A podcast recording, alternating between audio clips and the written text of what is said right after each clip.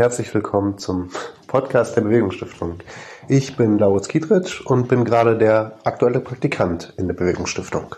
Und ich sitze in einer schönen Altbauwohnung in Kreuzberg mit Johannes und Marike von Deutscher Wohnen Eignen. Und ja, was macht denn die Deutscher Wohnen Eignen eigentlich? Ähm, genau, also unsere Initiative Deutsche Wohnen und Co. enteignen ähm, ist so ein Zusammenschluss von Berlinerinnen und Berlinern, die seit ähm, jetzt fast vier Jahren versucht, äh, die Deutsche Wohnen und andere große Immobilienkonzerne zu enteignen und zu vergesellschaften. Genau, also wir sind bekannt geworden, weil wir einen Volksentscheid in Berlin gemacht haben, den wir jetzt auch gerade gewonnen haben. Da geht es darum, dass Unternehmen mit mehr als 3000 Wohnungen in Berlin enteignet werden sollen nach Artikel 15 Grundgesetz und deren Wohnungsbestände in Gemeineigentum überführt werden wollen. Das ist neben Deutsche Wohnen zum Beispiel Vonovia, also der größte Immobilienkonzern Deutschlands, äh, Ado Adler, Heimstaden und noch so ein paar andere Namen. Da geht es um insgesamt 240.000 Wohnungen, also so 15 Prozent des Berliner Wohnungsmarkts, die wir mit diesem Volksbegehren wieder in Gemeineigentum bringen wollen. Genau, und Johannes hat ja gerade schon immer so ein bisschen hin und her geswitcht zwischen Volksbegehren und Volksentscheid. Um so einen Volksentscheid als, als Gesellschaft quasi zu initiieren, muss man so verschiedene Stufen durchlaufen und daran waren wir jetzt eine ganze Zeit lang schon dran. Ähm, und jetzt ist gerade vor ziemlich genau einem Monat ähm, der Volksentscheid durchgeführt worden und halt auch sehr erfolgreich durchgeführt worden. Und wir haben ähm, 59,1 Prozent der Stimmen bekommen. Ähm, 49,1, 50,1 Prozent der Berlinerinnen haben für eine Enteignung von diesen großen Wohnungsunternehmen in Berlin gestimmt. Das ist ziemlich cool. Aber das Ziel ist dann, die Wohnung zu enteignen. Ist Enteignen nicht eigentlich an sich so wahnsinnig teuer? Das muss aus unserer Sicht nicht so sein, denn wir beziehen uns auf Artikel 15 Grundgesetz, der in der Geschichte der Bundesrepublik noch nie genutzt worden ist. Da geht es darum, dass Grund und Boden äh, zum Zweck der Vergesellschaftung in Gemeineigentum überführt werden können. Und wenn man sich auf diesen Artikel bezieht, dann bedeutet das auch, dass man nicht nach Marktwert entschädigen muss, auch wenn die Gegner des Volksentscheids das immer behauptet haben. Da sind so diverse Fantasiezahlen kursiert, aber wir sind uns sicher und sehen das auch durch diverse rechtliche Gutachten gedeckt, und so durch die herrschende juristische Meinung, dass man da nicht nach Marktwert entschädigen muss. Und wenn man das nicht muss, dann würden wir sagen, ist Enteignung nicht teuer, sondern im Gegenteil ein guter Deal für die Stadt, weil ähm, man kann damit einen großen Schlag Wohnungen äh, wieder in öffentliche Hand bringen und das ist ja nicht Geld, was dann einmal ausgegeben wird, sondern die Stadt erwirbt dadurch unglaubliche Vermögenswerte, nämlich 250.000 Mietwohnungen, die kontinuierlich Mieter abwerfen. Man kann aus diesen Mieteinnahmen dann die Entschädigungssumme bezahlen und das ist langfristig also etwas, wo der Landeshaushalt sogar von profitieren wird. Ja, und das ist ja generell, also bei jedem Hauskauf ist es ja auch so, dass nicht einmal Geld gezahlt wird und das ist dann weg, sondern es ist ganz üblich, dass Kredite aufgenommen werden und diese Kredite dann abbezahlt werden durch die Mieteinnahmen und so ähnlich würden wir, stellen wir uns das auch vor. Und bei dem äh, faire Mietenmodell, das wir vorschlagen als, als eine Entschädigungsmöglichkeit, das ist also eine Berechnungsgrundlage, wie wir sagen, wie das, äh, wie die Entschädigungssumme so sich berechnen könnte.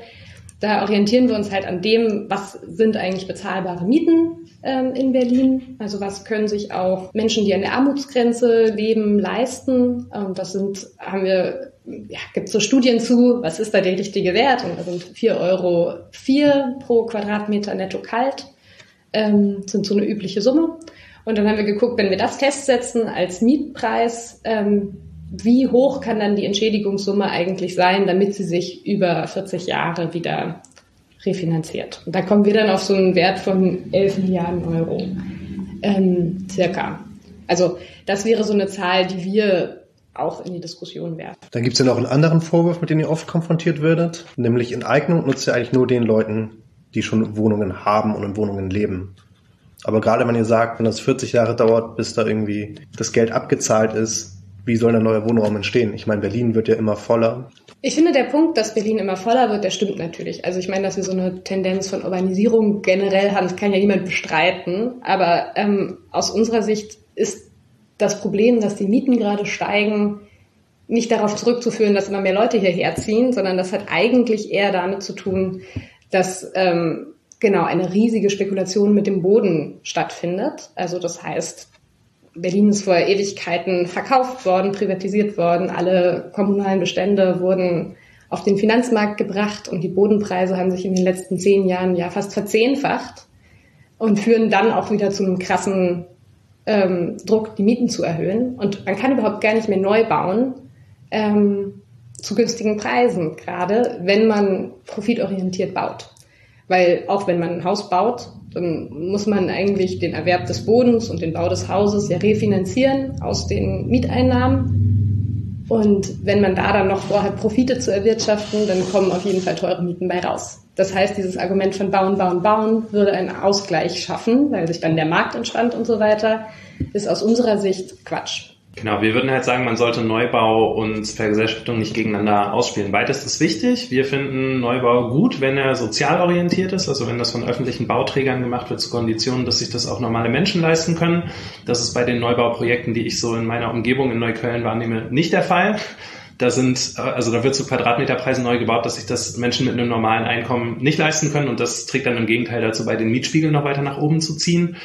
Ähm, wir würden sagen, man muss einerseits neu bauen und andererseits muss man vergesellschaften, weil was Vergesellschaftung leistet, ist, die Mieten im Bestand bei den Häusern, die es schon gibt, zu sichern. Das sind 240.000 Wohnungen. Wenn wir die jetzt noch 10, 20 Jahre bei so Immobilienkonzernen belassen, dann gibt es da keine günstige Miete mehr, weil in der DNA von diesen Konzernen schon angelegt ist, dass sie die Mieten immer weiter erhöhen müssen. Die müssen Miete erhöhen, anders können sie die Renditeerwartung, Renditeerwartungen ihrer Aktionäre nicht bedienen. Und deswegen muss die Miete steigen und wir haben jetzt noch die Chance, das zu verhindern, dass ganz viele von diesen Wohnungen, die ja schon gebaut und abbezahlt sind eigentlich, ja, dass da die Miete günstig bleibt. Eine Viertelmillion Wohnungen und ja, was man dann auch noch bedenken muss, ist, dass das ja eine riesige Signalwirkung hat. Wenn man 15 Prozent der Wohnungen in Berlin auf einen Schlag in die Hand der Stadt zurückholt, dann hat das eine riesige Auswirkung auf den restlichen Mietmarkt. Das heißt, es ist davon auszugehen, dass auch andere Mietwohnungen davon profitieren und so ein bisschen dieser Mietsteigerungsdruck abnimmt. Genau, und die Idee ist halt eigentlich auch, dass diese Anstalt öffentlichen Rechts, die gegründet werden soll, um die ganzen enteigneten Wohnungen dann zu verwalten, dass die, sobald sie kann und sobald die Kredite abbezahlt sind, halt eben auch im Neubau aktiv sein kann und eine weitere Akteurin ist, wie eben die landeseigenen Wohnungen ähm, oder äh, Wohnungsgenossenschaften und die anderen Genossenschaften, die es jetzt schon gibt, die halt gerade eigentlich diejenigen sind, die vor allen Dingen günstig bauen und bezahlbar Wohnraum schaffen. Ihr habt den Volksentscheid ja jetzt gewonnen. Tatsächlich erstmal herzlichen Glückwunsch. Aber was bedeutet das jetzt für die Kampagne? Genau, also wir haben gewonnen, das ist erstmal super cool. Ähm, es zeigt, dass über eine Million ähm, von Berlinerinnen hier für die Vergesellschaftung von Wohnraum sind und wütend darüber sind, wie es gerade ist. Und es ist, glaube ich, ein großer Erfolg und ein krasses Zeichen. Ähm, aber unsere Kampagne ist damit auf jeden Fall noch lange nicht vorbei, weil es muss ja jetzt noch umgesetzt werden. Also ähm, momentan bildet sich ja die neue Regierung für Berlin ähm, und aus den ersten Sondierungspapieren, die es da jetzt in diesen Koalitionsverhandlungen gibt, ähm, ist noch nicht ähm, die Vergesellschaftung, so wie wir sie uns vorstellen, jetzt gesichert. Ähm, vielleicht das vorneweg. Und ähm, jetzt steht für uns an, Druck auf die Parteien zu machen, auf die Regierung zu machen, dass trotzdem das genauso umgesetzt wird, wie wir uns das vorstellen. Genau. Ähm, ich würde auch sagen, wenn man sich sowas wie die Vergesellschaftung vornimmt und das ernsthaft will, und wir wollen das ernsthaft, dann ist völlig klar, das ist ein so dickes Brett, was man da bohren muss, dass alle bei uns sich auch darauf eingestellt haben, dass das eine jahrelange Auseinandersetzung wird. Also ich glaube, für alle in der Initiative ist völlig klar, der gewonnene Volksentscheid ist nur der erste Schritt und damit geht der Kampf eigentlich erst richtig los. Das hätte auch niemand anders erwartet. Wir gehen nicht davon aus, dass eine Regierung das einfach umsetzen wird, weil es so ein kontroverses Thema ist. Franziska Giffey von der SPD, die ja leider, muss man sagen, jetzt die Wahl gewonnen hat, hat ja vorher schon Enteignungen eigentlich zu einer roten Linie erklärt. Und es ist ein absolut unverbindlicher Prüfauftrag, der in den bisherigen Sondierungspapieren steht. Das heißt, für uns ist klar, wir müssen weiter mobilisieren. Wir müssen einfordern. Die Berlinerinnen und Berliner haben sich entschieden für Vergesellschaftung. Die Regierung muss das jetzt umsetzen. Direkte Demokratie darf nicht missachtet werden. Da geht es jetzt also darum, bei allen Sondierungsverhandlungen, Koalitionsverhandlungen, öffentlichen Auftritten von PolitikerInnen in den nächsten Wochen und Monaten immer da zu sein und immer wieder zu sagen, hier, das ist das demokratische Wahlergebnis, das habt ihr zu respektieren. Und natürlich geht es auch darum, dass wir die Organisierung ähm, in den Beständen der Enteignungskandidaten in den unterschiedlichen Bezirken, die jetzt in den letzten Monaten entstanden ist, auch vorantreiben, dass wir weiter Kämpfe von Mieterinnen und Mietern gegen diese Immobilienkonzerne ganz konkret unterstützen, dass wir weiter unsere Bündnisse aufbauen, uns vernetzen mit anderen stadtpolitischen Gruppen, anderen gesellschaftlichen Gruppen. Es gab mit der Krankenhausbewegung in Berlin zum Beispiel auch eine sehr gute Kooperation in den letzten Monaten und das wollen wir vertiefen und äh, damit der Politik zeigen, mh, ihr kriegt uns nicht weg, wir werden weitermachen, bis ihr die Vergesellschaftung umgesetzt habt. Glaubt ihr, das Thema Vergesellschaftung, Enteignung von Wohnraum kann nur in Berlin funktionieren? Ja, das ist eine gute Frage. Also ich glaube, es ist schon wichtig, sich die Kontextbedingungen anzugucken, die es in Berlin gab und halt auch immer noch gibt. Also es ist ja eine super große mietenpolitische Bewegung schon bevor wir mit unserer Kampagne gestartet haben in Berlin aufgestellt gewesen. Also es gab in allen Berliner Bezirken mietenpolitische Inis, die konkrete einzelne Kämpfe hatten. Es gab also schon eine Organisierung, die über so das klassische Aktivistinnenmilieu hinausging ähm, und dementsprechend, glaube ich, auch in der öffentlichen Debatte schon ähm, total viel Wissen darüber, was die Probleme eigentlich sind in Berlin für die steigenden Mieten. So, das ist, glaube ich, das eine. Und das andere ist, dass Berlin ja total schnelle Mietsteigerungen hatte und dadurch für alle auf einmal spürbar war, dass sich gerade was verändert und ähm, es ein krasser Schock war und so ganz viele gleichzeitig betroffen wurden, weil Berlin lange noch relativ günstige Mieten hatte, also anders als jetzt München oder Frankfurt oder so und es jetzt in den letzten Jahren sehr schnell viel mehr geworden ist. Also das sind, glaube ich, schon mal so zwei Faktoren, weshalb es ganz schön gebrodelt hat hier in der Stadt. Ähm, und Dazu kommt, dass zum Beispiel halt dieses, dieses Mittel des Volksentscheides super hilfreich war, um diese ganzen Kräfte dann zu bündeln. Und das ist was, was hier, weil Berlin ja ein Stadtstaat ist, ähm, gut möglich ist, aber in vielen anderen Städten nicht so einfach. Also das wären auf jeden Fall schon mal so zwei Sachen, die, die es, glaube ich, erschweren für andere Orte. Und gleichzeitig gibt es eine große Enteignungsvernetzung, die halt über Berlin hinaus zeigt. Also es gibt, wir hatten Unterstützer ähm, aus allen Ecken von Deutschland, die auch hergekommen sind, uns geholfen haben beim Unterschriften sammeln und bei unseren Aktionen. Wir hatten ein großes Enteignungscamp. Ähm, und da ist total viel Wissen jetzt auch mit durch die Republik gereist. Also ich glaube, ähm, genau die Erfahrungen von hier, die, die arbeiten jetzt auch noch an anderen Orten weiter. Wie, wie du das einschätzt. Ich würde dir total zustimmen. Ich glaube, ein weiterer Punkt neben dem, was du gesagt hast, ist ja, dass die politischen Mehrheitsverhältnisse ein bisschen dankbarer in Berlin sind als anderswo. Also es gab ja hier eine rot-rot-grüne Regierung. Das ist mhm. jetzt nicht in allen Städten so. Das hat es natürlich einfacher gemacht, so eine gesellschaftliche Mehrheit hier auch zu bekommen. Äh, deswegen würde ich total zustimmen. Ich glaube, das hängt so von den Kräfteverhältnissen und vom Stand der Mietenkämpfe vor Ort ab, was möglich ist oder nicht. An vielen anderen Orten ist es vielleicht eher dann eine Kampagne für einen Mietenstopp oder also ich persönlich fände das als ein nächstes Projekt für eine bundesweite stadtpolitische Bewegung eigentlich total wichtig, dass man das hinkriegt, jetzt mal das Thema Mietenstopp wirklich auf die Agenda zu setzen ähm, weil also dieses Thema jetzt auf Bundesebene in den Sondierungspapieren von der Ampel steht dazu mal wieder nicht, sondern da geht es nur um das Thema Bauen und äh, daran sieht man auch, dass wir noch nicht eine bundesweite Bewegung sind, die es schafft, da mit einer Stimme zu sprechen und so viel Druck aufzubauen, dass das auf der Ebene wirklich ankommt. Ähm, genau, und andererseits, wie Marike ja auch schon gesagt hat, also es gab in Hamburg schon eine Versammlung, wo es darum ging, wie kann man aus den Erfahrungen in Berlin lernen und also kann man mit dem Thema Vergesellschaftung in Hamburg arbeiten. Es gibt jetzt irgendwie eine Initiative, habe ich bei Twitter gesehen, RWE enteignen. Also man merkt, dass das ähm, dass das schon irgendwie überschwappt und andere inspiriert und das ist auch genau unser Ziel und wir freuen uns, wenn äh, genau andere Kämpfe rund um die Vergesellschaftung von Daseinsvorsorge davon profitieren können und da neue Debatten losgehen, weil was für Wohnen gilt, das gilt genauso für die Krankenhäuser und das gilt eigentlich für alles, was mit öffentlicher Daseinsvorsorge zu tun hat. Das gehört in die Hand der Gemeinschaft und äh, nicht in die Hand von irgendwelchen Konzernen. Bei der Wahl in Berlin ist die AfD auch auf 8% eingebrochen. Glaubt ihr, es hängt genau damit zusammen, dass jetzt so Themen in die Hand der Gesellschaft gepackt werden? Puh, das ist mal eine gute Frage. Also ich würde jetzt nicht sagen, dass wir uns das allein auf die Fahne schreiben können, dass die AfD eingebrochen ist. Das würde ich auf keinen Fall sagen. Aber ich würde schon die These vertreten, dass es im Kampf gegen die Rechten ein gutes Mittel ist, wenn man mit seinen eigenen Themen in die Offensive kommt. Also die AfD hat ja rund um 2015, 2017, äh, als die letzten Wahlen in Berlin auf Bundesebene waren, sehr davon profitiert, dass wir die ganze Zeit über das Thema Migration gesprochen haben und auch immer nur unter diesem Fokus von, wie können wir jetzt verhindern, dass Menschen hierher kommen, was irgendwie die völlig falsche Art ist, über das Thema zu reden. Und in Berlin war es in diesem Wahlkampf wirklich so, es ist niemand am Thema Vergesellschaftung vorbeigekommen. Und es ist auch jetzt bei den Sondierungen so, es kommt niemand am Thema Vergesellschaftung vorbei. Wenn Franziska Giffey gerade mit den anderen Parteien verhandelt, wird sie jedes Mal gefragt, Wie hältst du es mit dem Enteignungsvolksentscheid? Das ist in jedem Presseartikel drin. Das hat, das war eins der wenigen Themen, die den Wahlkampf wirklich dominiert haben, der wirklich sonst ein sehr themenarmer Wahlkampf war. Und ich würde sagen, die gesellschaftliche Linke, die profitiert davon, wenn es um solche Themen geht und nicht um irgendwelche rechten Themen und Frames. Das würde ich schon sagen.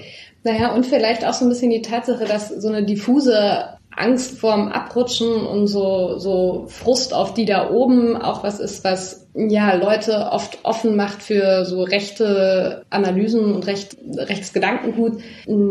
Das ist ja auch eine häufig vertretene These und ich würde sagen, das ist ja schon der Versuch, eine Antwort zu geben auf dieses Unbehagen von links. Eben, es ist genau, was du gesagt hast, es ist nicht der Zuzug von Leuten, von irgendwo, ähm, der die Mieten hier steigen lässt, sondern es ist eben das Problem, dass große Immobilienkonzerne sich bereichern an, an dem Einkommen von Leuten, die Lohnarbeiten gehen. Und ich glaube, das ist so eine, eine linke Antwort darauf. Ihr habt so eine Riesenkampagne aus dem Boden gestampft, die irgendwie von Hamburg bis Bayreuth reicht und irgendwie überall Thema ist.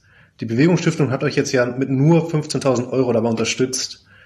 Hat das eigentlich irgendwie einen Effekt auf eure Arbeit gehabt? War das irgendwie von Bedeutung? Ich würde schon sagen, ich würde vor allen Dingen sagen, die Bewegungsstiftung hat uns ja ziemlich am Anfang mit diesen Geldern unterstützt, ähm, als es gerade bei uns noch losging, als wir vielleicht noch nicht so viel Aufmerksamkeit und Öffentlichkeit hatten, wie dann irgendwann, als die, das Volksbegehren schon gewonnen war und dann waren wir sichtbar und man kam nicht mehr so an uns vorbei. Ähm, ich würde sagen, gerade in dieser ersten Phase waren diese 15.000 Euro schon super hilfreich als, als Geld, was schnell zur Verfügung stand und wir relativ flexibel nutzen konnten. Genau, ich würde auch sagen, dass uns das sehr geholfen hat, zum Beispiel auch in der Durststrecke so gesehen äh, zwischen der ersten und der zweiten Phase des Volksentscheides. Es ist ja so, Marike hatte das vorhin schon gesagt, man muss durch mehrere Stufen durch. Wir haben damals deutlich mehr als die erforderlichen 20.000 Unterschriften gesammelt. Und dann wurden wir über ein Jahr lang vom Berliner Senat blockiert, weil der zuständige Innensenator von der SPD äh, sich dumm und dämlich geprüft hat. Ähm, an diesem Volksentscheid. Das hat über ein Jahr gedauert. Also sie haben uns eigentlich verhungern lassen und äh, haben die Prüfung auch nur abgeschlossen, weil wir das gerichtlich durchgesetzt haben. Und gerade in dieser Phase war die Unterstützung von der Bewegungsstiftung total wichtig, dass wir auch die Mittel hatten in der Zeit, wo wir nicht per se öffentliche Aufmerksamkeit hatten und darüber auch Spenden generieren konnten, dass wir dann trotzdem immer wieder Aktionen machen konnten, Demos organisieren, berlinweite Plakataktionen. Dafür war das auf jeden Fall total hilfreich. Und natürlich würde ich sagen, haben wir auch profitiert von dem Austausch mit anderen Gruppen und Bewegungen im Rahmen der Stiftung. Äh, sind viele interessante Gespräche und ein paar neue Kontakte entstanden und ja, auch auf der Ebene war das total hilfreich für uns. Ja, voll. Und auch immer zu wissen, dass es diesen Beratungstopf gab und irgendwie spontane Gelder, auf die wir doch zugreifen konnten als gefördertes Projekt, ähm, war auch total entlastend für so die Organisation von Moderationsworkshops oder ähnlichem, die bei uns halt auch voll wichtig waren, um die ganzen Aktiven zu schulen. Das hat, fand ich, auch zu einer Entspannung geführt, zu wissen, dass es da Gelder gibt, an die man leicht rankommt. Vielen Dank euch beiden für das interessante Gespräch.